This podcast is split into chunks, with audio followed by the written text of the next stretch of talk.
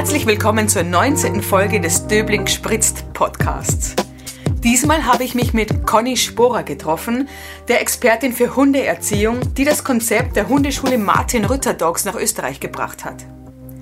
Sogar als Nicht-Hundebesitzerin fand ich es total spannend, in die Thematik, das Verhalten eines Hundes zu verstehen, einzutauchen.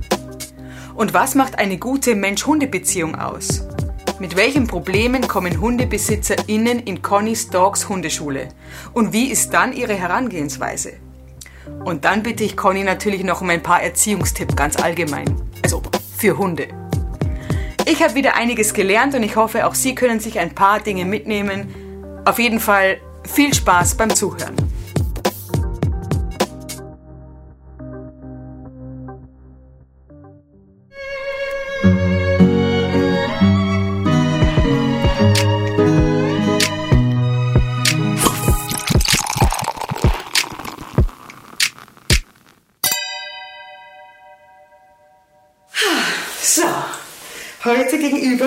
Schon sehr darauf gefreut, sitzt mir Conny Sporer.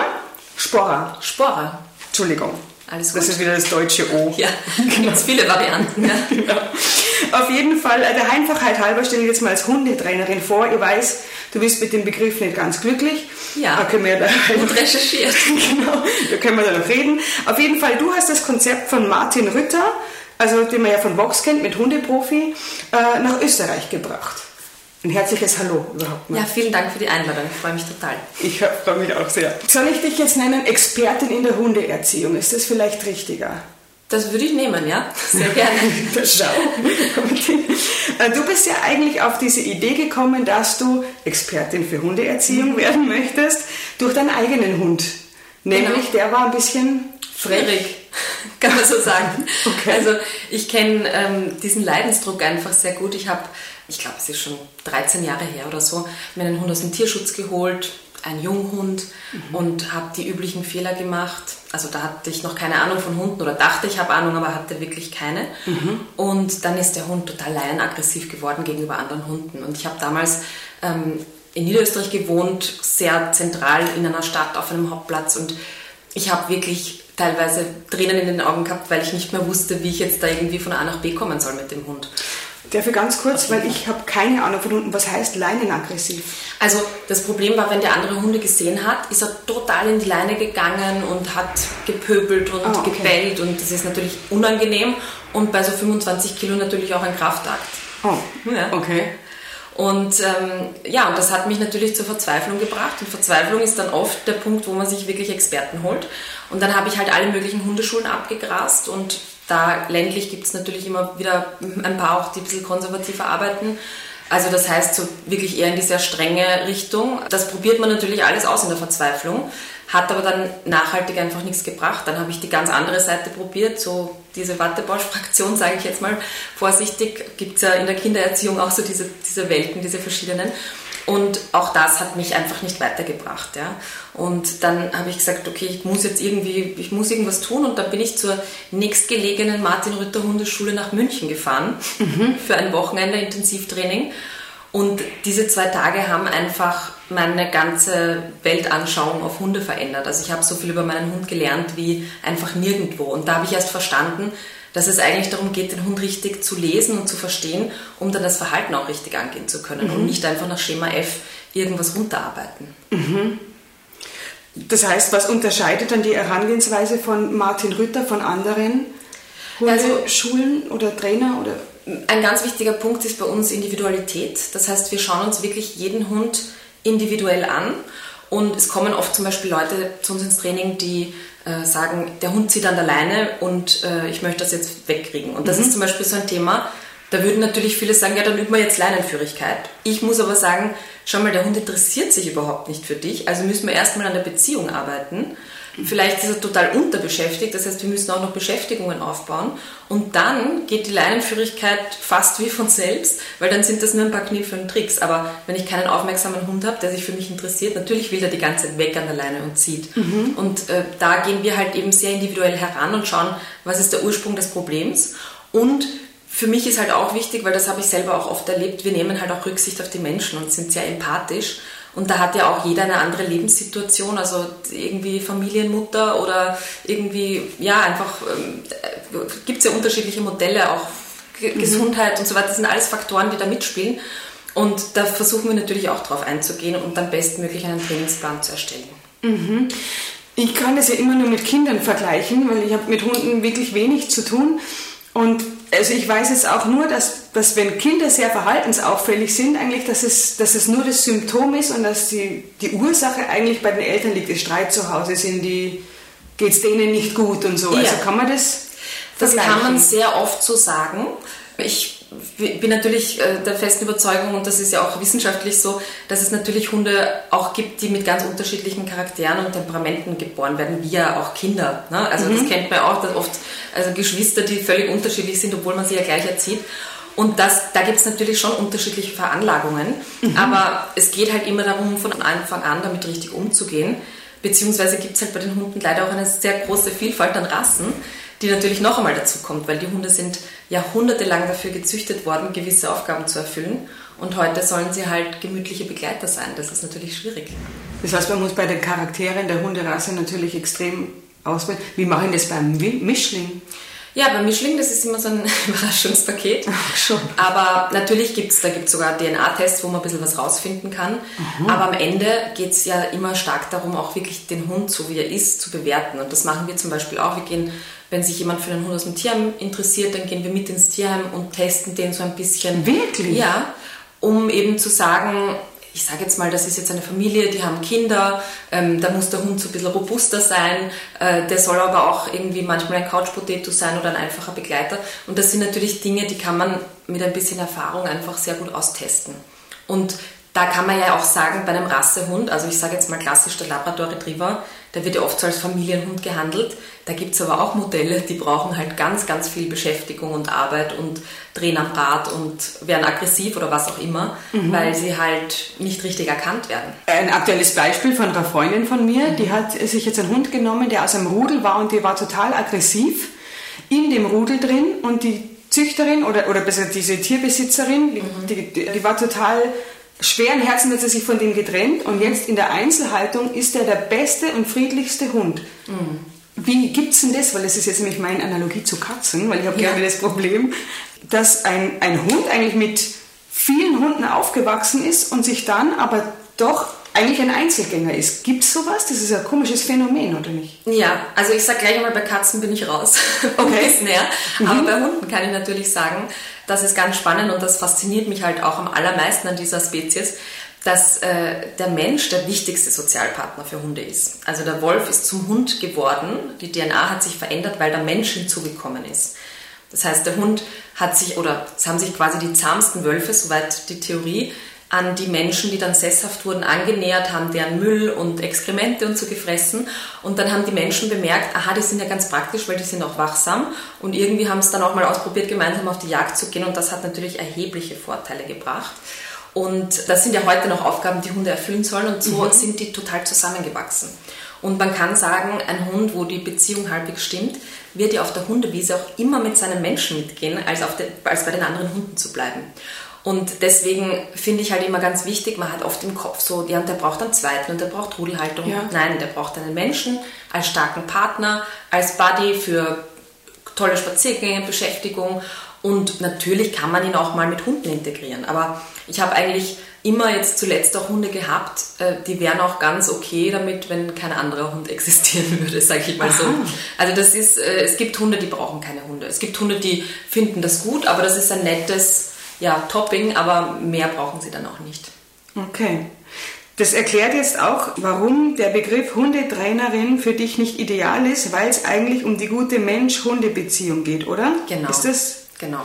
Hast du da noch mehr zu sagen oder habe ich das, das ist jetzt mal nur so zusammengefasst? Nein, das ist eigentlich perfekt zusammengefasst. Wir nennen uns ja die Hundeschulen für Menschen, ein bisschen mhm. ironisch, weil es ist natürlich eine Hundeschule, aber es geht natürlich immer darum, den Menschen zu schulen. Also das ist bei uns auch ein ganz starker Fokus. Wir machen ja fast nichts selber mit den Hunden. Das ist übrigens auch trügerisch bei der netten Vorstellung, Hundetrainer zu sein, mhm. ähm, denn wir sind eigentlich Lehrer. Wir sind mhm. Coaches, mhm. manchmal auch Therapeuten für die Menschen, mhm. um ihnen zu sagen, wie ihr Hund funktioniert und wie sie das quasi im Alltag richtig umsetzen können. weil natürlich kann ich den Hund zwei Wochen zu mir nehmen und wahrscheinlich große Erfolge erzielen, aber in dem Moment, wo der Hund dann zu seinen Menschen zurückgeht und die weiter inkonsequent sind oder den Hund eben nicht richtig verstehen und fehlinterpretieren, wird sich das sofort wieder einschleifen. Erstmal schon insgesamt, wow, ich habe jetzt schon so viel gelernt. Sehr gut. gut. Jetzt müssen wir noch zusammenfassen, was du alles bist. Du bist Hundemensch-Trainerin, ja. so mal kurz. genau. Und zwar offline hier in Döbling. Ja, ich habe einen Standort tatsächlich im 21. Bezirk. Mhm. Ich wollte gerne nach Döbling, aber es ist natürlich sehr schwer, da eine Trainingswiese zu finden, bin aber noch immer offen dafür. Also ich hatte einmal ein Angebot aus Sievering, aber das war dann irgendwie ein geschützter Weingarten und hat dann doch nicht funktioniert. Aber wir sind dann äh, nach Floridsdorf quasi ge gezogen und da komme ich auch ursprünglich her, deswegen mhm. ist das auch alles so in Ordnung. Aber mhm. wir sind natürlich auch viel mobil unterwegs, da wo die Menschen ihre Probleme haben. Also wir machen Hausbesuche auch und das ist natürlich immer so eine Sache, die dann vom Problem abhängig ist. Okay, weil eine Frage, die ich auch noch auf der Liste habe, ist tatsächlich, kannst du hier in Döbling Hundeparks, Hundespielplätze, also mit dem Olympiapark ja. so ist ein Dings, äh, oder, oder Wald oder so Gebiete empfehlen, wo man mit dem Hund ja, das sind meine Insider-Tipps, die werde ich jetzt nicht verraten. Oh, okay. Nein, nein, Spaß beiseite. Also ich finde erstmal, das ist ja überhaupt das Geniale in Wien, dass jeder auch vom ersten Bezirk die Möglichkeit hat, in wenigen Minuten, sage ich mal, äh, ins Grüne zu kommen. Und das ist natürlich in Döbling auch ideal. Also entlang der Höhenstraße von Kahlenberg bis eigentlich auch rüber in den 17 äh, gibt es ja da zahlreiche Möglichkeiten und da mhm. bin ich eigentlich auch meistens unterwegs mit Hund. Mhm. Ähm, und da komme ich eigentlich auch zu, zum gleich zum nächsten Missverständnis und mhm. für mich auch einer der größten Fehler der Vermenschlichung, nämlich dieses Thema Hundepark. Ja? ja. Denn es ist halt so, dass ja, man, man hat ja den Hund und behandelt ihn natürlich doch irgendwie wie ein Kind. Ne? Es ist ja einfach mhm. ein, ein, Familienmitglied, das natürlich auch viel Erziehung braucht und so weiter. Und deswegen sehen die Menschen den Hund eben oft als Kind, ohne dass sie jetzt den vermenschlichen zu sehr. Mhm. Aber ein Fehler, der oft gemacht wird, ist, dass man sich denkt, ja, das ist jetzt ein Hund, der braucht andere Hunde zum Spielen und deswegen gehen wir in einen Hundepark. Also so wie man mit Kindern ah. auf den ah. Spielplatz geht. Mhm. Und der, der Fehler jetzt hier in der Logik ist, dass ja, es gibt ja bei Hunden auch Kinder und Junghunde. Und bei denen ist es durchaus auch sinnvoll zu sagen, wir gehen mal in eine Welpengruppe, wir lernen kontrollierten, sinnvollen Sozialkontakt, wir lernen, wo man dazwischen geht, dass der Hund auch lernt, dass der Mensch mal für ihn da ist, wenn er Schutz braucht und so weiter. Aber wenn ein Hund erwachsen ist, dann hat er genauso wenig Lust wie wir Menschen, mit fremden Erwachsenen sich zu beschäftigen. Mhm. In aller Regel. Also es gibt natürlich auch ein paar Rassen und Typen Hunde, die sehr infantil sind. Aber das meiste, was wir in Hundezonen und Hundeparks sehen, hat nichts mit Spiel zu tun, auch wenn es so ausschaut. Und das ist halt oft das Problem. Also, mhm. ich sage jetzt mal der Klassiker, da ist ein Rüde, der ist voll intakt, zwei Jahre alt, dann kommt eine Hündin rein, ein Jahr vielleicht oder ein bisschen älter und der findet die halt super und flirtet sie an und die Hündin sagt dann, oh, ich fühle mich total unwohl, dreht sich viermal weg. Das wird schon oft nicht erkannt. Und dann sagt sie, okay, ich, ähm, also ich bin nicht so der aggressive Typ, ich gehe jetzt nicht nach vorne, ich bin auch nicht so der Typ für Flucht, ich mache was anderes draus und laufe einfach weg. Vielleicht kann ich ihn in ein Rennspiel involvieren. Mhm. Und das ist dann das, was eben oft als Spiel interpretiert wird. Im Grunde ist es aber so, dass eigentlich eine Hündin belästigt wird und für sich halt eine Strategie da wählen muss, rauszugehen. Ist es Flucht? Ist es jetzt, also ich, ich habe jetzt gewartet auf den Begriff Flucht, aber. Also es gibt ja, ich glaube, das gibt es ja bei den Menschen auch so diese vier Fs, also mhm. Fight, Flight, also Flucht und Angriff. Ja. Und in der Hundewelt gibt es, oder in der Tierwelt wahrscheinlich auch in der Menschenwelt gibt es dann noch Freeze, also einzufrieren und quasi abzuschalten und nichts zu machen und sich totzustellen quasi. Das kenne ich von meinen Katzen, aber okay. die Verlinkung lassen wir wieder. Und, und dann gibt es noch ein, ein viertes F, relativ neu in der Wissenschaft, verhältnismäßig, und das nennt sich Flirt oder Fiddle About. Und das ist tatsächlich was, ich muss immer aufpassen, weil ich manchmal ein bisschen kritisiert werde, dass ich Kindererziehung und Hundeerziehung äh, so ein bisschen vergleiche. Aber Entschuldigung, da ja. kann ich dich trösten, weil viele Hundebesitzer geben ganz offen zu, das ist ein Hundeersatz, äh, ein Kinderersatz. Ja, also das ist deswegen. Genau, aber man, man kann viel mal. vergleichen und ich finde, man muss natürlich vorsichtig sein, aber ich finde halt so diese Analogien zu schaffen, um auch die klareren Bilder in den Kopf zu bringen, finde ich auch durchaus gut. Ja. So, jetzt waren wir bei diesem dritten oder vierten F, das mhm. Flirt oder Fiddle About. Und da geht es eben darum, dass Hunde eben wie Kinder, die was angestellt haben oder ich sage jetzt mal ein Glas umgeschmissen haben während dem Essen und dann sagen, ich überdrehe jetzt ein bisschen, ich mache Blödsinn, ich überspiele die Situation eigentlich machen das auch erwachsene Menschen, wenn sie unsicher sind, dass sie plötzlich ganz viel reden und so. Und lachen und so. Ja, ja ich erkenne mich wieder. Aber einfach quasi, um die Situation so ein bisschen zu überspielen. Und mhm. das ist das, was Hunde ähm, eben auch tun. Also das ist genau so eine Strategie, das muss man halt gut lesen und erkennen lernen. Und deswegen bin ich halt so dafür, dass bevor man sich jetzt mit irgendwelchen Grundsignalen noch beschäftigt, einmal im Grunde eigentlich den Hund richtig lesen und verstehen lernen sollte. Mhm. Ich finde auch, also um nochmal den Vergleich mit dem, mit dem als Kind, ist, es ist einfach so, es impliziert einfach, dass ein Hund wahnsinnig viel Betreuung braucht mhm. und so. Wer, bei mir, meinen Katzen, ich habe deshalb auch Katzen, weil die leben ihr Katzenleben, ich lebe mein Leben und dann gibt es einfach verschiedene Schnittpunkte auf der Couch gerne, wo man sich gegenseitig aneinander kuschelt. Und das ist nicht das, was mit einem Hund vergleichbar ist. Ja. Den muss ich erziehen. Ich muss in der Nacht raus. Äh, also nicht ich, Gott sei Dank, selbst von einer Freundin, den Welpen hat, die muss wirklich um vier in der Früh raus. Hilfe! Ja, das muss man auch wollen. Und da kann man die Verlinkung mit dem Kind dann durchaus. Äh ja, aber es gibt einen vehementen Unterschied und das ist, dass wir bei der Kindererziehung im Grunde ja als Ziel haben, das Kind möglichst selbstständig zu machen. Also irgendwann soll das ja am besten Fall ausziehen und den Führerschein machen und so weiter. Und bei Hundeerziehung ist es im Grunde immer bis ans Lebensende die Idee, den Hund natürlich möglichst eigentlich sogar kindlich zu halten und möglichst abhängig von sich zu machen. Weil ein Hund, der eben zu selbstständig wird, das ist dann der Punkt, wo die Leute zu mir kommen, weil der eben abhaut zum Jagen und sich nicht so sehr für die Menschen interessiert und so weiter. Und äh, das ist schon so eine Sache, die eben nicht ganz zusammenpasst, weil bei der Hundeerziehung es wirklich darum geht, dass man immer diese Verbindung hält und den Hund nicht selbstständig machen möchte. Mhm. Ich komme inzwischen, obwohl wir eigentlich schon vom Thema abgekommen sind, oder findet man schon wieder zurück, ich komme inzwischen noch auf einen anderen Punkt, der mir in Erinnerung geblieben ist auf der Recherche, dass ihr eigentlich, wenn du die Zusammenarbeit beginnst, erst einmal Vertrauen aufbaust, also nicht von Mensch zu Mensch und nicht schon sagst, na du musst das und das machen. Also nicht gleich mit, mit Vorwürfen über etwas, was der andere ja noch gar nicht wissen kann. Also das erlebe ich ja als Mutter auch. Die, Kinderärztin habe ich auch gewechselt, weil die zu mir ja. mit Vorwürfen gekommen ist. Und sie, hallo? Genau das. Und ich kenne das eben auch aus der Hundewelt, weil ich verzweifelt war und dann auf Hundeplätze gekommen bin und die gesagt haben, ja, da ganz, muss mal ein neues Halsband nehmen, muss ein anderes Halsband nehmen und so mhm. Leute Blödsinn irgendwie. Und ich finde das halt, das ist wirklich eine der wichtigsten Qualitäten, dass man halt sehr empathisch sein muss und jeden Menschen auch tatsächlich wie den Hund auch individuell behandeln muss. Und da gibt es Leute, die kommen daher irgendwie so großkopfert und sagen halt, also glauben, sie können sich mit Geld Hundeerziehung kaufen. Die muss ich genauso handeln wie jemanden, der irgendwie ja ähm, vielleicht äh, sozial nicht so gut gestellt ist, aber total bemüht ist und das gleich große Problem hat. Oder also wie gesagt auch eben Leute, die dann frech sind, die muss ich natürlich genauso handeln. Und das war meine Erfahrung, dass es halt furchtbar ist, wenn man erstmal irgendwo einen am Deckel kriegt und dann gibt es erst die Tipps, weil mhm. man bemüht sich ja. Also ich finde, ja. alle Menschen, die zu uns kommen oder ins Hundetraining gehen generell, die machen ja schon den ersten Schritt. Die sind schon verzweifelt, also ja. denen auch noch mit Vorwürfen zu kommen, ist ja schon. Nicht normal. immer, also es ist ja auch so, wir haben ja auch Welpengruppen und beraten die Leute vor der Hundeauswahl und so weiter auch. Mhm. Aber es ist natürlich leider oft so, dass die Menschen erst kommen, wenn es Probleme gibt, so wie beim Arzt auch. Mhm. So, zurück zum Thema. Wir waren bei dir, also du bietest Offline-Training an, das ja. haben wir jetzt so gern, so, aber auch Online-Training. Ja. Hundetraining.me. Genau. Wie funktioniert das online?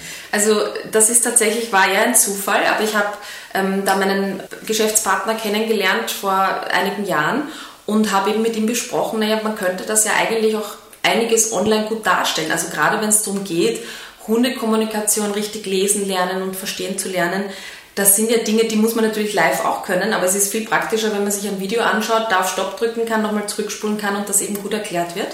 Und das ist so ein, einer der Schwerpunkte dieser Online-Hundeschule. Mhm.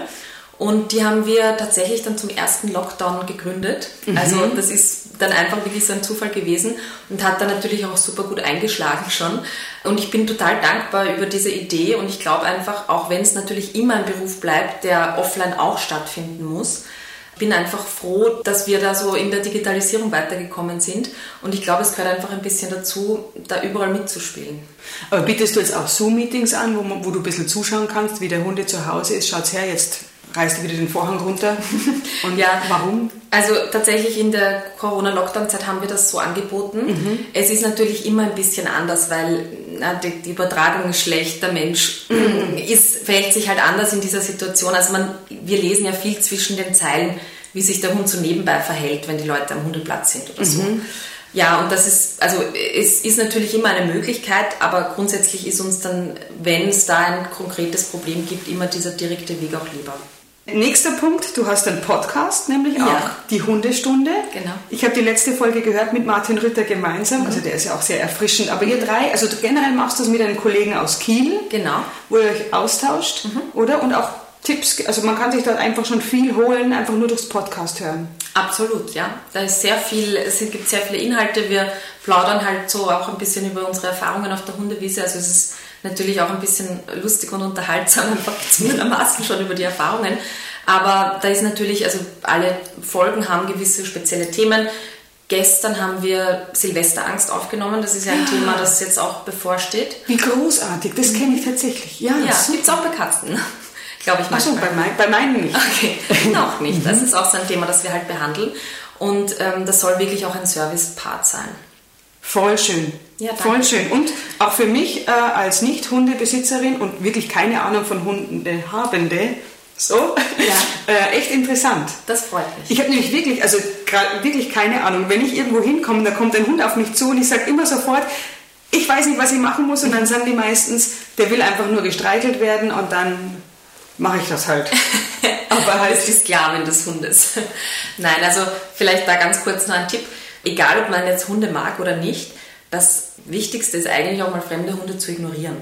Weil ähm, es natürlich für die Erziehung auch nicht unbedingt toll ist, wenn der Hund lernt, also wenn er jetzt freundlich und aufgeschlossen gegenüber anderen Menschen ist, dass er quasi lernt, ich renne da hin und jeder streichelt mich und verwöhnt mich und äh, da dementsprechend dann die Orientierung am eigenen Halter oder der Halterin eben so ein bisschen wegfällt. Also es gibt viele Menschen, die zu uns kommen und ein Problem haben, weil der Hund immer andere Menschen anspringt und das macht er, weil das Anspringen für ihn positiv verstärkt wird von den anderen Menschen, weil die sagen, ja, das ist ja, der ist ein ah, Lieber. Also und selbst wenn man das nicht möchte und sagt, äh, geh weg, kriegt der Hund Aufmerksamkeit.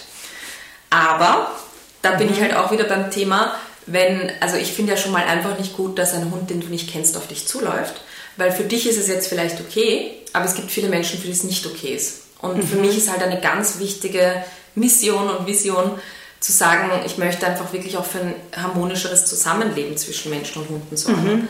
Und für mich ist es selbstverständlich, wenn ich mit meiner Hündin am Kobenzl unterwegs bin und es kommt mir eine Joggerin entgegen, dass ich die abrufe und bei mir behalte.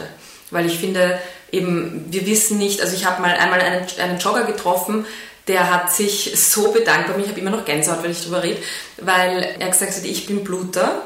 Und ah. es ist für mich, es wäre eine Katastrophe, wenn da irgendwas passiert. Also mhm. er muss nur irgendwie hochspringen und mich kratzen. Und er hat das halt noch nie erlebt. Und das ist wirklich eine Sache, wo ich ja finde, da kann man schon ein bisschen mehr aufeinander Rücksicht nehmen. Du hast auch drei Hundebücher geschrieben. Ja. Also das erste habe ich hier in der Hand. Vielen Dank fürs Mitbringen. So ist er brav. Genau. Dann habe ich das große Hundebuch mhm. und der große Hundeguide. Genau. Und überall geht es um Wissensvermittlung und vor allem ums Hunde richtig verstehen lernen, genau. oder? Genau. Möchtest du zu irgendwas sagen, was dein Lieblingsprojekt ist? mein Herzensprojekt ist tatsächlich So ist er brav. Das habe ich mit einer Kollegin geschrieben, die ein ähnliches Buch, eine ähnliche Textsorte geschrieben hat über ihren Sohn, der ADHS hat, also mhm. tatsächlich im echten Leben. Und sie hat sich halt gedacht, und das kann man jetzt eben auf die Hundeerziehung auch umlegen, es ist alles so fachlich, was da geschrieben wird und so wissenschaftlich und man hat eigentlich irgendwie, es ist schwer, das zu verstehen als, als normal mhm. Laie quasi. Mhm. Und äh, da ist jetzt halt ein ganz wichtiger Punkt eben entstanden, nämlich, dass wir gesagt haben, und das hat sie in dem vorigen Buch über ADHS auch gemacht, wir schreiben quasi so in Tagebuchform aus Sicht, in unserem Fall des Hundes, und spiegeln aber gleichzeitig auch die Erfahrung der Halterin jetzt in dem Fall. Das heißt, es gibt immer so Einträge, der Hund beschreibt, wie er die Situation erlebt hat und der Mensch beschreibt, wie er die Situation erlebt hat. Und das ist mal eben der Familienvater und einmal ist es die Mutter und einmal ist es auch die Hundetrainerin, wo sie hingehen und so weiter. Und da geht es mir eben ganz stark, diese Kommunikationsmissverständnisse, die es gibt, aufzuzeigen. Und mhm. das ist so ein Schwerpunkt des Buches. Und dazwischen haben wir auch immer noch so QR-Codes gepackt, um ähm, das abscannen zu können und dann auch, wenn es zum Beispiel ums Thema Rückruf geht, eben auch die richtigen Tipps für den Rückruf zu bekommen. Wow! Ja. Super, also Danke. voll der Mehrwert. Ja, absolut. Und zu den absoluten Wissensbüchern. Ich habe im Podcast äh, gehört, dass es eigentlich immer, das Wissen immer weiterentwickelt wird von den Hunden. Und du hast davor schon, so weit ist die Erkenntnis der Wissenschaft gesprochen oder du hast auch gesagt, bei den, äh, wo gesagt, weil meine Katzen haben eigentlich kein Problem mit Silvestern, hast du gesagt, noch nicht. Mhm. Aha, gibt es da vielleicht irgendeine Veränderung? Wo, wo, wie entwickelt sich Wissen weiter und welches Wissen wird dann obsolet? Dadurch vielleicht. Gibt es da Beispiele? Du meinst jetzt mein Hundetrainerinnen-Fachwissen, oder? Ja, Entschuldigung, es war jetzt sehr äh, viele Fragen in einer Frage gehabt. Aber offensichtlich entwickelt sich Wissen weiter. So mal ja, ein. absolut immer und ich finde, man muss, egal wie gut man ist, immer dafür offen sein. Ähm, das ist eine ganz, ganz wichtige Sache, sowieso immer konstant lernen im Leben, egal welchen Bereich es betrifft. Aber tatsächlich, also ich würde immer sagen, ich habe, glaube ich, eine der hochwertigsten Hundetrainerausbildungen im zumindest deutschsprachigen Raum, die anderen kenne ich nicht, äh, erleben dürfen. Also die hat ja zwei Jahre gedauert in Deutschland mhm. und es war wirklich sehr, sehr intensiv und wir lernen dort sehr viel. Aber am Ende habe ich am ersten Tag mich gefühlt wie quasi, als ich den Führerschein hatte und das erste Mal allein im Auto war. Mhm. Also man hat natürlich ein großes Paket an Werkzeug und dann muss man halt lernen, damit umzugehen. Und da kann ich halt nur sagen, die Erfahrung ist es einfach, die es macht. Also natürlich habe ich am Anfang sicher auch Dinge falsch gemacht und das gehört aber einfach dazu, auch um eben einfach ja immer besser zu werden. Mhm. Also ich glaube, das geht jedem so, jedem Arzt auch und in welchem Beruf auch immer. Man muss auch diese Offenheit dafür haben. Aber im Grunde eben, ja, konstant lernen und Erfahrungen sammeln. Das ist, glaube ich, eines der wichtigsten Dinge. Wir haben noch gar nicht darüber gesprochen, was du eigentlich vorher gemacht hast. Ja. ähm, eigentlich aus dem Marketing. Also ich habe ähm, an der Werbeakademie studiert und habe dann auch im Marketing gearbeitet und irgendwann dann festgestellt, dass es jetzt nicht mein Leben erfüllen wird. Und dann habe ich eben etwas gesucht, das irgendwie, wo ich mit mehr Ideologie dahinter stehe und habe eben gesehen, dass es auch diese Martin Rütter Philosophie quasi zu erlernen gibt und habe gesehen, dass in Österreich noch niemand ist. Und ich wusste aber, dass er schon mit seinem Live-Programm in der Stadthalle ist und da 10.000, 11.000 Menschen kommen und haben mir gedacht, okay, das könnte funktionieren und habe es dann tatsächlich, ja, ich habe es einfach getan und bin den Schritt gegangen und äh, es war eine der richtigsten Entscheidungen meines Lebens auf jeden Fall. Man natürlich braucht immer ein bisschen Mut und mit dieser Ausbildung geht ja auch die Selbstständigkeit einher. Also man äh, unterzeichnet ja auch einen Vertrag, dass man sich einige Jahre, ich glaube jetzt sind es fünf Jahre, auch wirklich an diese Marke bindet und eben auch ein Unternehmen gründet. Wie lange machst du es schon? Äh, ich mache das achteinhalb Jahre. Also fünf Jahre gut überschritten. Ja, auf jeden Fall. Also mhm. jetzt Hundetrainerin mit Ausbildung bin ich seit eben über zehn mhm. Jahren und es gibt jetzt auch keinen Grund für mich aufzuhören. Mhm. Ähm, aber es ist natürlich tatsächlich so, dass ich jetzt nicht mehr, wie soll ich das jetzt formulieren, nicht mehr die große Erfüllung kriege, wenn ich einem Welpen oder dem Welpenhalter einen Sitz beibringe. Mhm. Und das ist halt der Grund, warum ich mir sehr gerne auch diese anderen Projekte suche, wo ich natürlich eben auch Wissen in geballter Form an mehrere Menschen weitergeben kann. Mhm. Also ja, da bin ich immer getrieben von neuen Ideen. Auch deine persönliche Weiterentwicklung. Mhm. Ja, ich sehe, du bist sehr, sehr umtriebig, aber das ist auch das, was eine Selbstständige wohl ausmacht, oder? Also dieses Verbissen, dranbleiben, weiterentwickeln. Ich glaube schon. Also ich bin sogar der festen Überzeugung. Für mich war es tatsächlich so, dass ich ja immer angestellt war. Meine ganze Familie war immer angestellt. Also ich komme mhm. nicht aus so einem selbstständigen, aus einer selbstständigen Familie. Mhm. Aber es ist durchaus so, dass, ähm, ja, das war für mich ein großer Schritt und ich habe äh, auch nicht genau gewusst, was auf mich zukommt. Ich bin oder war mit Zahlen nicht so gut und, und all das war mir irgendwie fremd. Aber es ist manchmal halt auch ein bisschen Sprung ins kalte Wasser wagen und dann halt einfach immer dranbleiben und nicht erwarten. Und das ist auch es gibt auch Partner, die erwarten halt, da steht Martin Rütter drauf und dann kommen die Kunden von selbst. So ist das nicht. Das ist so, mhm. ich sage immer ein Brandbeschleuniger am Anfang, mhm. aber gut sein muss man am Ende selber. Ja, und auf sich aufmerksam machen, oder? Auf jeden Fall. Mich gibt es überhaupt. Genau. Gott sei Dank erklärt er gut, worum es geht. Also den Part, der wird einmal abgenommen, aber trotzdem muss das immer wieder. Ganz genau. Und ich finde natürlich auch, es gibt jetzt schon viele Dogs-Hundeschulen, es geht natürlich auch immer ein bisschen darum, dass jeder so seine eigene Handschrift und Spezialitäten hat, ähm, wo man sagt, die sind jetzt bekannt für, die sind Hüte-Hundexperten und die anderen haben irgendeine Hundesportart so als als Fokus. Das finde ich auch immer mhm. ganz wichtig, sich auch gut zu positionieren. Und die anderen Dinge rundherum, die passieren dann sowieso. Okay, wie hast du dich positioniert? Also für mich ist äh, Körpersprache und Kommunikation eben ein ganz großes Steckenpferd. Also mhm. Hunde wirklich richtig lesen zu lernen und auch diese Missverständnisse ein bisschen, vielleicht manchmal sogar ein bisschen polarisierend aufzuzeigen. Also ich mag das ganz gerne, da ein bisschen offensiver rauszugehen und Dinge eben ein bisschen äh, deutlicher darzustellen. Und natürlich ist Aggression auch ein Punkt, der halt bei uns sehr, sehr groß geschrieben wird, weil oft also Menschen ein Problem haben, dass ihr Hund aggressiv mit anderen Menschen ist oder anderen Hunden. Und das ist natürlich so ein Punkt, der eben dazu führt, dass die Menschen sich Hilfe suchen. Und für mich ganz persönlich, also das war jetzt eher was die Hundeschule betrifft, für mich ganz persönlich ist es halt total wichtig aufzuzeigen, und das versuche ich auch auf meinem Instagram-Account, dass man ein ganz normales, vielseitiges Leben führen kann und das mit einem gut erzogenen Hund absolut möglich ist. Also das versuche ich einfach darzustellen, dass man nicht so im Kopf haben muss, der Hundemensch ist immer dreckig, stinkt nach Leckerlis und hat immer Gummistiefel an. Also das kann natürlich auch ein Part sein, aber ich finde eben ganz wichtig, damit aufzuzeigen, dass einfach gute Erziehung ganz viel Freiheit gibt für Hund und Mensch. Ja, also ich habe ein Foto von dir auch gesehen, wo dein Hund drauf ist auf dem, wie heißt Stand-Up ja, Stand-Up Paddle, genau. Genau. Das muss man ja auch erstmal ja. können, dass der da drauf geht. Und ja, die ist da durchaus mutig. Also das hat jetzt tatsächlich gar nicht so lange gedauert, bis das gegangen ist. Da ging es ja um meine Kenntnisse, wie ich dann richtig das Gleichgewicht behalte.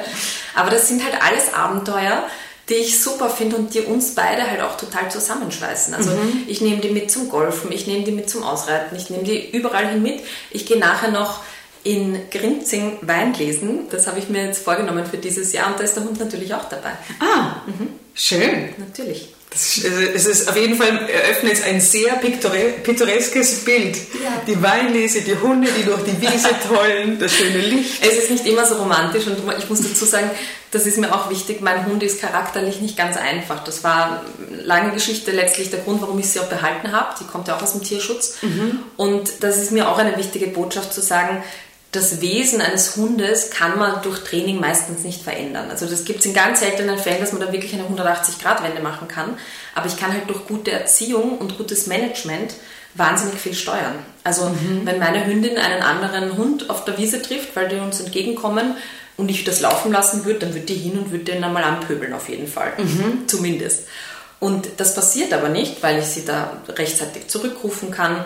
Ich nehme sie dann leinenführig auf meine Seite, weiche vielleicht ein Stück weit aus und damit ist die Situation gelöst und auch respektvoll gelöst den anderen gegenüber natürlich. Ich nehme mal an, dass die Positionierung, die du dir gemacht hast, also äh, entstanden ist durch Themen, die auf dich zugekommen sind, irgendwie die häufigsten, oder? Ja, das kann man so sagen, aber eben auch ein bisschen, wo ich mich einfach wohlfühle damit. Mhm. Also ich merke zum Beispiel, was mir ein ganz großes Anliegen ist, ist auch über Tierschutz aufzuklären, also in alle Richtungen.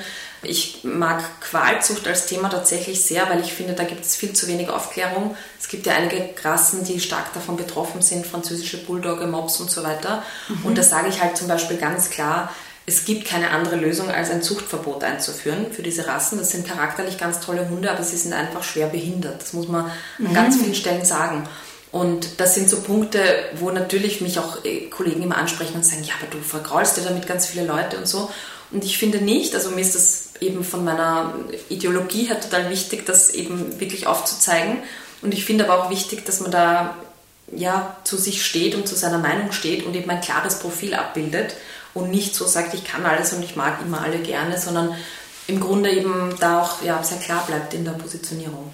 Ich finde eher, du sortierst aus eigentlich dadurch und kommst und dann kommen eigentlich nur die Leute zu dir, die mit deiner Qualität in Resonanz gehen und das ist ja dann ein viel besseres Zusammenarbeiten gleich mal. Also da haben Sie immer wieder bei Wellenlänge und Sympathie, wie es bei von Mensch zu Mensch eigentlich ist, oder? Also genau das und das war für mich auch ein langer Prozess. Dadurch, dass ich eben so ein ganz klares Profil in der Öffentlichkeit schaffe, bekomme ich auch nur die Kunden, die ich will. Mhm. Ja, also ich, ähm, eine Kollegin hat letztens zu mir gesagt, ja, du hast immer diese, diese unkomplizierten netten Kunden. Und da habe ich auch gesagt, ich glaube, das ist, weil ich genau die damit anspreche und die, die sich dann irgendwie angegriffen fühlen oder damit nicht wohlfühlen oder was auch immer, die kommen dann am Ende gar nicht mehr. Und deswegen ist das halt auch eine gute Strategie. Aber wie gesagt, am Anfang will man natürlich alles richtig machen und tut sich durchaus auch schwer, mal einem Kunden zu sagen, ich glaube, es passt mit uns nicht. Also es kommt mhm. ganz selten vor, aber wenn es vorkommt, dann muss man da auch einfach Farbe bekennen, finde ich. Und das heißt ja nicht, dass der Kunde schlecht ist oder so, also es ist nicht wertend, sondern der hat eigentlich die Wellenlänge, passt einfach ganz bei dem genau. anderen besser. Also vielleicht hast du Deine Kunden, die jetzt bei dir unkompliziert erscheinen, werden bei jemand anderem kompliziert und umgekehrt einfach. Ne? Also Ganz genau das. Einfach wertfrei ja. auch zu eröffnen. Was war das schrägste Problem und was ist das häufigste Problem? Haben wir gedacht, das könnte ein guter, also das schrägste erst einmal.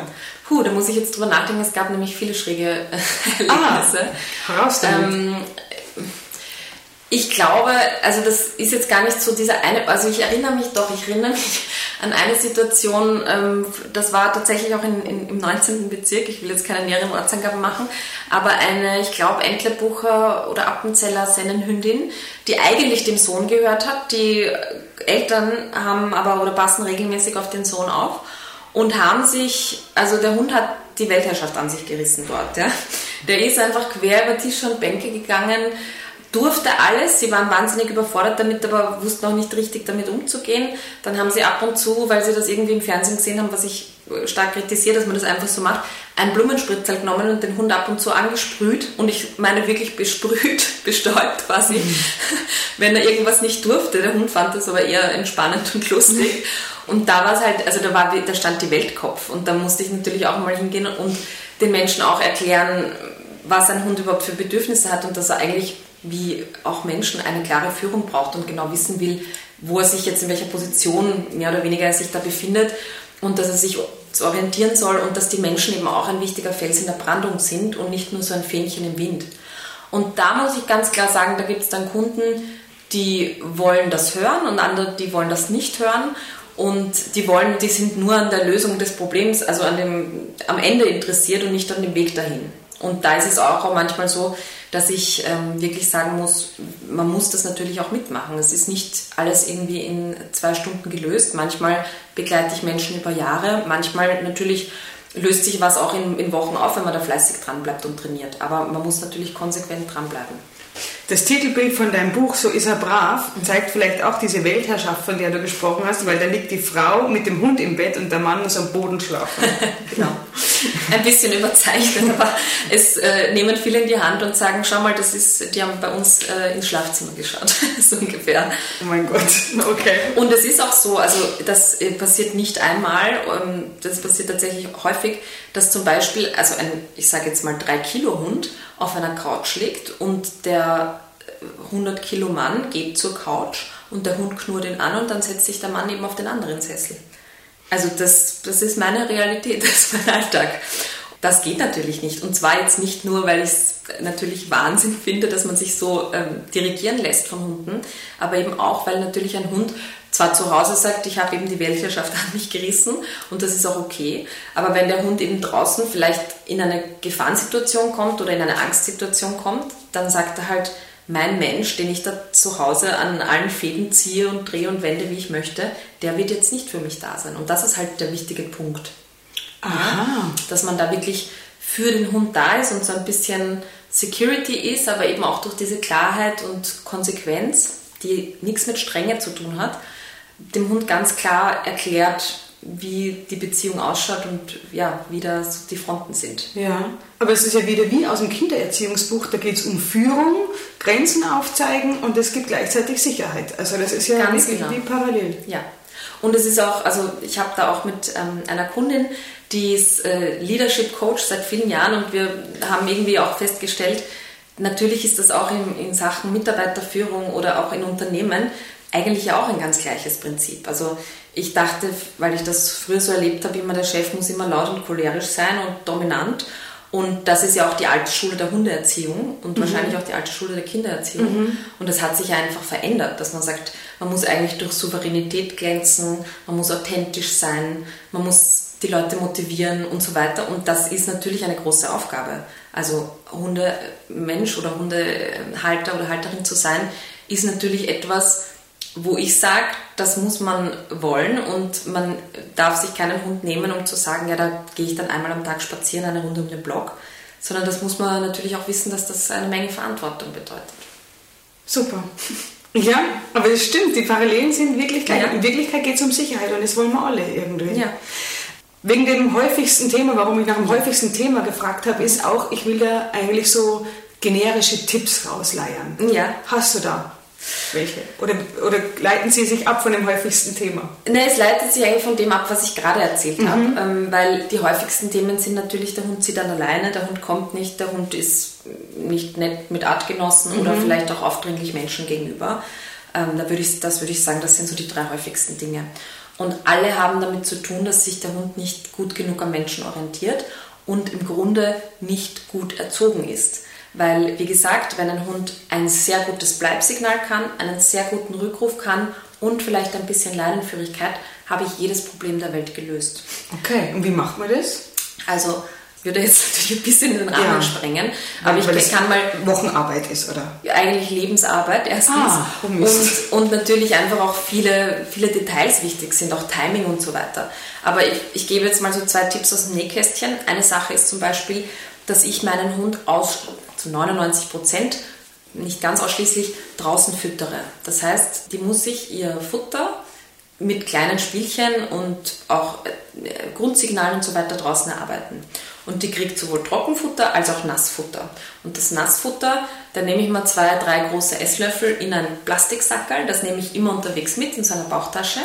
Und wenn die zurückkommt, wenn ich sie rufe, was zu 99 Prozent der Fall ist, dann bekommt sie ihr Nassfutter daraus. Das heißt, die hat eine ganz hohe, fast schon existenzielle Motivation, zu mir zu kommen.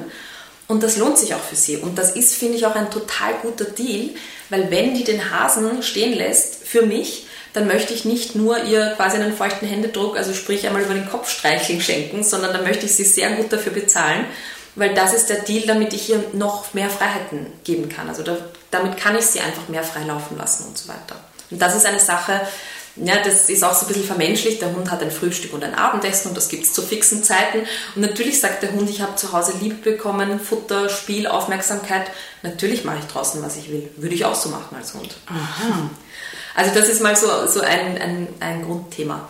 Und ja, was das Bleiben betrifft, da gibt es einen häufigen Fehler, den ich halt oft erkenne, dass Menschen zum Beispiel sagen, sie setzen ihren Hund irgendwo ab, dann gehen sie fünf Schritte weg und dann bleib, bleib, bleib und dann rufen sie ihn ab. Und ein ganz, ganz essentieller Faktor beim Bleiben ist immer das Gebliebensein zu belohnen. Das heißt, wenn ich jetzt meinen Hund absetze und zum Beispiel es kommt ein Mensch auf mich zu und mein Hund ist aufgeregt, dann geht es darum, wirklich, auch wenn er nur eine Sekunde geblieben ist, erstmal dieses Bleib zu belohnen und ihm ein Futterstück dafür zu geben, dass er das ausgehalten hat. Und da ist halt auch ein ganz wichtiger Faktor, die Menschen wollen oft dann nur da trainieren, wo es schon total schwierig ist und sehen immer dieses große Problem im Vordergrund. Also zum Beispiel, mein Hund springt andere Menschen an und dann sage ich, aber dein Hund kann ja noch nicht einmal sitzen bleiben, wenn du die Türe aufmachst. Also da geht es auch darum, so sehr vielseitig zu trainieren. Das ist so das Stichwort Impulskontrolle, das man wahrscheinlich auch ein bisschen wieder mit Kindererziehung vergleichen kann. Weil wenn jetzt, sage ich mal, mein Kind sich im Restaurant immer aufführt und irgendwie nicht ruhig am Tisch sitzen bleiben kann, dann kann ich das ja auch nicht nur dort üben und erwarten, dass das da perfekt funktioniert, sondern muss ich in vielen kleinen Dingen an, anfangen und eben unter anderem zumindest äh, zu, zum Beispiel damit anfangen, dass ich zu Hause nicht immer mich drehe und wende wenn, ne, und immer reagiere und ja. all diese Dinge. Also ja. kann man tatsächlich eben so ein bisschen zusammenlegen. Und ich glaube, das ist generell ein bisschen ein menschliches Problem, dass der Mensch eben ganz oft so den, den, den Fehler im Fokus hat und nur das große Problem, aber nicht die vielen kleinen Schritte dahin. Und wenn mhm. man die kleinen Schritte dahin wirklich sorgsam und konsequent angeht, dann ist meistens das Endziel sowieso gleich gelöst. Mhm. Aber beim, also was jetzt so konträr ist zur Kindererziehung, da sagt man ja oft Erziehung statt Erpressung. Es ist ja das Belohnungssystem ist ja auch nicht die wirkliche Erziehung bei den Kindern, weil muss man dann erwarten, dass sie es verstehen und nicht immer gleich ein Leckerli kriegen, wenn sie was haben. Ja. Es ist beim Hund wirklich anders, oder? Der wird wirklich über Leckerlis und Ernährung und so weiter ja, erzogen. Aber auch da würde ich immer Belohnung und Bestechung trennen. Aha. Und es gibt viele Menschen, die belohnen richtig, das ist das immer wieder beim Punkt Timing. Aber es gibt natürlich Menschen, die stehen dann auf der Hundewiese, haben ihr Leckerli-Sackerl draußen und sagen Leckerli. Und dann schaut der Hund hin und sieht, die wedelt wieder mit dem Sackerl und dann äh, rennt er hin. Und das ist natürlich, das ist Dressur, das ist nicht Erziehung. Und äh, deswegen würde ich das eben so klar unterscheiden, denn ich möchte immer erst, dass ich meinen Hund locke, dass er herkommt, dass er motiviert herkommt. Da kann ich natürlich am Anfang auch eine Schleppleine mit Brustgeschirr verwenden, um das so ein bisschen besser zu machen am Anfang. Und dann erst, wenn der Hund da ist, greife ich in die Tasche und gebe ihm was. Mhm. Und das mache ich natürlich sehr oft, dass mein Hund immer in dieser Erwartungshaltung ist, da gibt es meistens was, das lohnt sich. Und dann kann ich natürlich auch langsam wieder anfangen, Dinge wegzulassen. Mhm. Also ich sage jetzt mal auch wieder vorsichtig, für die erste Ansage in der Volksschule gibt es vielleicht mal, ich weiß nicht, was man da heute so gibt, 50 Cent. Aber natürlich, wenn das Kind im Gymnasium einen Aufsatz schreibt, dann gibt es nichts mehr, weil das ja völlig schon normal ist. Und so ähnlich ist das in der Hundeerziehung auch. Ah, okay, verstanden. Ich möchte noch auf den Lockdown und so weiter zurückkommen. Ja. Kannst du dir schon denken, welche Frage kommt? Auf jeden Fall. Das habe ich sehr oft gestellt bekommen. Ja, jetzt bin ich gespannt, ob ich die richtige treffe. Ja. Und zwar geht es um diese Corona-Hunde. Die, ja. also die Presse war voll, Tierheime ja. waren überfüllt und was weiß ich. Und da du jetzt wirklich das Sozialverhalten von Mensch und Tier also mit dich damit viel befasst und auseinandersetzt, was ist die Motivation gewesen, sich die Tiere zu kaufen? Und hast du selber Erfahrungen damit? Äh, viele Fragen. Also, was war die Motivation, sich einen Hund zuzulegen im Lockdown? Was, was glaubst du? Ich glaube einfach, dass die Menschen zu Hause waren, einsam waren, vielleicht auch gesagt haben, ich wollte eh mal schon einen Hund und ich weiß, dieses Thema Corona wird jetzt nicht übermorgen vorbei sein. Und jetzt habe ich so ein bisschen mehr Zeit und kann gerade vielleicht diese wichtigen Dinge wie Stubenreinheit und so wirklich sehr genau angehen. Und ich finde das ja auch durchaus eine gute Sache. Also wir haben tatsächlich auch seit sechs Monaten einen Annahmestopp, weil wir so viele Kunden haben und das ähm, ja einfach wirklich so viel wie nie zuvor ist.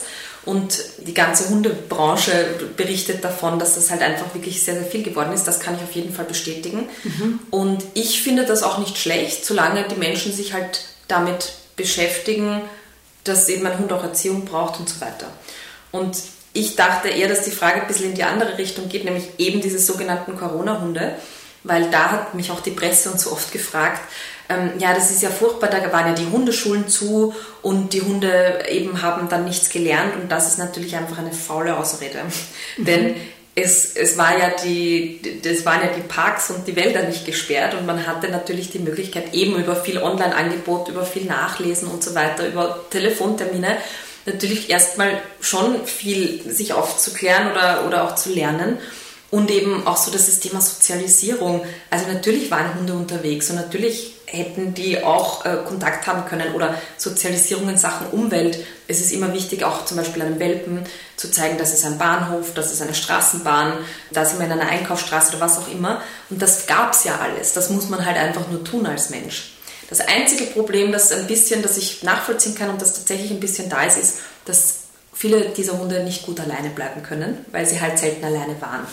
Mit ja. Weil, immer, weil die Menschen immer zu Hause es waren. Es war immer jemand da und da wirklich, da würde ich sagen, da äh, trennt sich nochmal die Spreu vom Weizen, denn natürlich hätte auch das trainiert werden können. Also, dass man sagt, mhm. gerade vielleicht im Homeoffice, statt der fünf Minuten Rauchpause gehe ich halt, oder von mir aus mit dieser Rauchpause, gehe ich halt mal vor die Tür und lasse den Hund mal die ersten fünf Minuten alleine und komme wieder zurück mhm.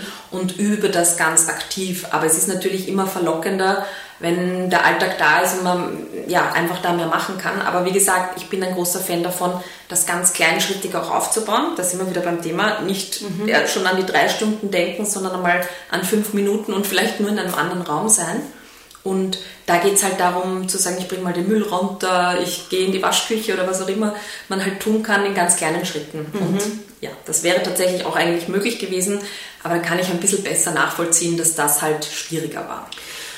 Also das heißt, wenn ich Thema Stichwort Corona-Hunde bringe, dann geht bei dir die Schlagzeile im Kopf auf schlecht erzogene Hunde und bei mir geht die Schlagzeile im Kopf auf, nämlich die sind alle wieder zurück ins Tierheim gewandert, mhm. weil sie irgendwie erkannt haben, ich komme doch nicht mit dem Hund klar. Was mich dann wundert, weil es sind erwachsene Menschen, man weiß ja. So ist es und die gibt es halt leider immer, hier halt in einer größeren Schlagzahl, aber es gibt, und das geht auch durch alle Gesellschaften und Schichten, Menschen, die halt sich nicht ausreichend vorher damit beschäftigen. Mhm. Und auch natürlich sehr oft nach optischen Kriterien gehen und sagen, boah, dieser Weimaraner, dieser Graue mit den blauen Augen, das ist aber schön und der passt mhm. eben auch gut zur Einrichtung.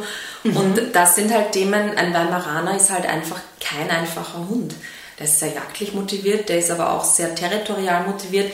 Der ist dafür gemacht worden, ein Jagdbegleithund zu sein, aber auch den Jäger zu beschützen. Mhm. Und wenn man das nicht richtig angeht und sich dessen nicht von Anfang an bewusst ist. Es ist kein Problem, man kann das alles hinkriegen, aber man muss es halt vorher wissen. Und da kommen die Leute eben oft, wenn der Hund langsam erwachsen wird und sagen, oh, der knurrt jetzt schon andere Menschen an.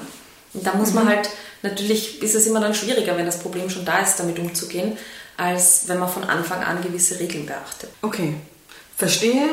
Dein Thema ist tatsächlich, dass du jetzt mit den schlecht erzogenen Hunden praktisch umgehen musst, die in der Corona-Zeit entstanden sind. Aber du hast ja Gott sei Dank die Hundetraining and Me, mhm. äh, Hundetraining.me mhm. äh, Ding, da kann man sich viel holen, genau. wissen und damit umgehen dann auch. Genau, und da haben wir das ganz bewusst auch so gesteuert. Das kostet 1995 im Monat und es gibt aber tatsächlich eine einjährige Bindung weil ich möchte halt auch nicht vermitteln, dass man in einem Monat alles lernen kann. Und da geht es eben auch ganz klar darum, erstmal Körpersprache zu verstehen, dann mit den ersten Grundsignalen und Trainings anzufangen und äh, ja, dann halt einfach immer weiterzugehen im, mhm. Niveau. Und das ist eben nicht in einem Monat gelernt und gelöst. Mhm. Du jetzt völlig unrecherchiert, mhm. aber ist Döbling vielleicht ein Bezirk mit der höchsten Hundeanteilschicht. Also es würde Sinn machen, viel Natur und... Ja, ich weiß es nicht ganz genau, wo Döbling liegt. Ich weiß aber, dass der 22. Bezirk der hundereichste ist. Ah. Der ist natürlich auch sehr groß und ist natürlich auch sehr grün. Also Döbling ist sicher nicht dabei, aber ich nehme an, unter den Top Ten auf jeden Fall. Alles klar. Mhm. Okay, hätte ich jetzt anders gedacht. Weil ich habe eine, meine Katze wurde ja erst, also war verloren und ich habe dann sämtliche Tierärzte mhm. angeschrieben. So, die, die natürlich mit Hunden und Katzen, und das war ein unfassbar, eine unfassbare Dichte an Tierärzten haben wir hier, mhm, die sich, genau, darum, das habe ich jetzt geschlossen. Ja. Vielen Dank jetzt mal für alles und zum Schluss noch die Frage, was ist dein Lieblingsplatz in Döbling? Uiuiui, da gibt es so viele, aber es ist natürlich sofort ganz klar. Ah. Also es gibt wirklich viele. Es gibt also gerade auch, wo man einen Bienenblick hat und so, das finde ich immer wunderschön. Aber es gibt tatsächlich auf der Bellevue-Wiese so einen Baum, denn das sind eigentlich zwei Bäume, wenn man äh, da drauf geht, äh, ja, am Himmel. Äh, da gibt's, das ist für mich so ein totaler Energieort. Also das mhm. finde ich total schön. Da gehe ich manchmal eben nach dem Trainingstag oder nach einem Bürotag hin und da kann ich so richtig entspannen und loslassen und so ein bisschen ja, nachdenken und den Gedanken freien Lauf lassen. Das ist für mich der absolute Kraftort und natürlich auch wunderschön mit dem Blick über Wien. Ja, sind es die Bäume, die praktisch den Parkplatz oben von der Wiese trennen? Da ist so eine Baumreihe. Genau. Und da einer davon. Genau. Voll schön. Ja. Mhm. Danke dir. Danke, dass du da warst. Ich habe mega viel gelernt. Das freut mich. Vielen Dank. Und man findet dich auf Instagram und überall. Also genau. man kann sich jetzt. Oh, sehr schön. Vielen Dank. Danke für die Einladung.